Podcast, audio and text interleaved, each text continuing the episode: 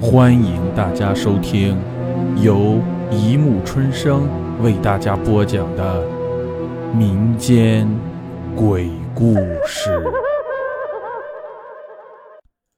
第六十集。七月十四日，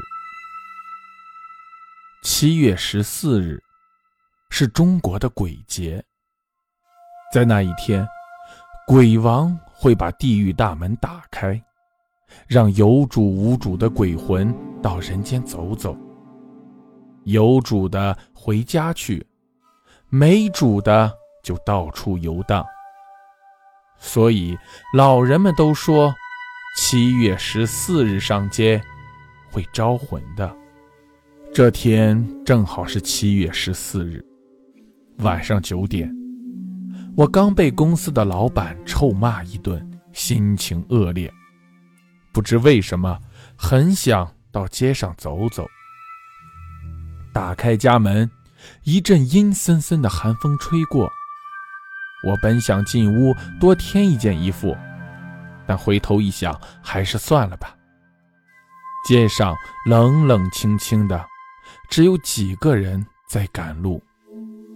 他们匆匆忙忙的样子与我悠闲的态度实在有着很大的区别。我不知道他们为什么这么匆忙，也没兴趣知道。一个流落他乡的异地女孩，还是不要管这么多的好呀。今晚的天色不太好，云层很低，阴沉郁闷，让人分外的不安。刮风了，我拉紧了衣领，真是好冷啊！但与其在家里生闷气，还不如吹吹晚风，走呀走呀，看到街上行人赶路的千态，看路上车子飞奔的百态，看林林种种的大厦在风中摇曳。越走天越黑了，终于。我走累了，走腻了，走的双腿又酸又痛，在路边供行人休息的长椅坐下，我抬头仰望天空，没有半点星光，只有一层又一层的云雾漂浮，星星都跑哪儿去了？有点迷糊，睡虫不知道什么时候钻进我的脑海里。我开始半睡半醒，突然，女人的直觉告诉我，有人站在了我的身边。我霎时间清醒，一个单身女孩在街上游逛是件很危险的事情。可是我走了这么久，现在才发觉到。我急忙坐起身，整个人处于警惕的状态，随时准备扯开嗓门。叫人，虽然不知道是否真有救星，但是很快我知道这不过是我的过敏反应而已。街上连个鬼影都没有，更何况是人。我不知在街上走了多长时间了，走的脑袋都产生幻觉了。回家吧，我对自己说。站起来。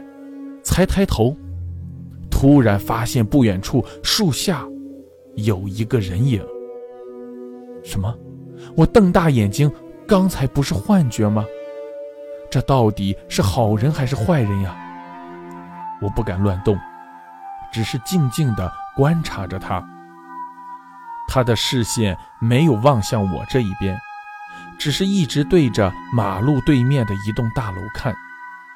那栋大楼已经很残旧了，不知道他在望什么。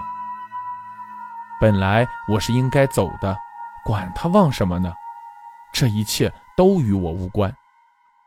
但是，不知为什么，我没走，反而走到他的身边。他的脸因天色太暗了，看起来有点朦胧。虽然是这样，但他脸上的那抹忧愁却清晰可见。你在看什么？我为自己的大胆而惊讶，他显然也被我吓了一跳。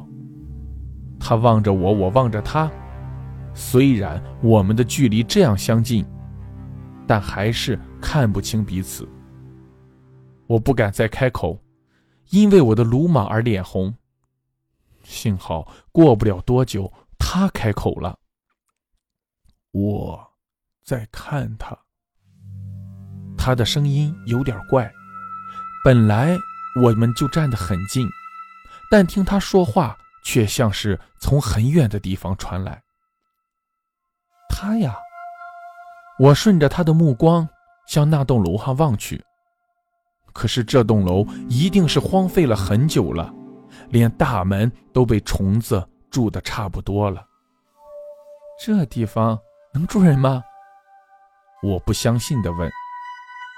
他笑了。当然呢。当一个人没钱的时候，什么地方都能住人。哦，是呀，我本身也很穷，所以深有体会。那么你看到他了吗？我再问。没有。他低下头。为什么？他不在吗？还是他住的太高了？你的视力不好？我又问：“他不在。”他说：“这样呀，哎，你也真是，来找他应该先打个电话嘛。”我禁不住说了他几句，他用很奇异的眼光看着我，没说话。他再次对我笑，这次的微笑和先前几次不同，带着苦涩的味道。后来，我们一直这样聊着聊着，我不知道他是谁，他也没追问我是谁。我们之间仿佛有种默契。后来，他送我回了家。第二天，我出去办事，办事的地方就在昨天遇到他的那个地方的附近。于是我特意又去看了那栋大楼。我想，或许还会见到他，可是没有。我走进了大楼，昨天在对面马路看，不是看得很仔细，现在近看，实在是破旧不堪，这里根本不可能住人。小姐，你找人吗？一个老婆婆问我。我回过神来。哦，请问，呃，就是这楼有人住吗？什么？住人？老婆婆的神情就像我说了个多可笑的笑话一样。哦，这根本不可能，这里死过人，原来的住户都搬走了，早就荒废了很久了。你要找人吗？哦。哦不不不，我不知道怎么回答，因为我连他等的女孩的名字都不知道。本来我就想走的，可是老婆婆可能闷太久了，竟然拉着我说起了这栋楼的历史，我才知道了关于她的历史。他爱上这栋大楼的一个可爱的女孩，爱得很深很深，但父母都反对。因为他实在太穷，不能给女孩任何的未来保障。他们的爱情处得很苦，也很累。天不由人，他的父母为他找了一个外侨的对象，虽然年龄很大，但表示很爱他，愿意娶她。那天晚上，女孩在他的怀里哭了整整一晚。他哭着说：“不要离开他。”他哭着说：“要跟他走。”他哭着说：“要发誓用一生爱他。”他想，有女孩这句话就足够了，就是死也无憾。那天晚上，他向女孩提出分手。女孩不解，问他为什么。他只是残忍地裹了女孩一巴掌。女孩哭着走了，抛下狠话，一生再也不要见到他。他很痛心，真的，但却又不能挽留他。他的消息就这样消失了。他以为今生不会再见他了，但是七月十四日那天，他收到了女孩的来信，他告诉他，他要订婚了，但他一点都不爱那个人，他只爱他。他说他要回来，回到他身边。他又惊又喜，不知道该不该接受。然而，那天过后，女孩没有来。他脑子里一片空白，他走上了大楼的楼顶，纵身跳了下去。从此，他就永远的停在大楼的马路对面，一直等着他。但是其他的住客害怕极了，很快的都搬了家。我才知道。那天晚上，我碰到的不是真的他。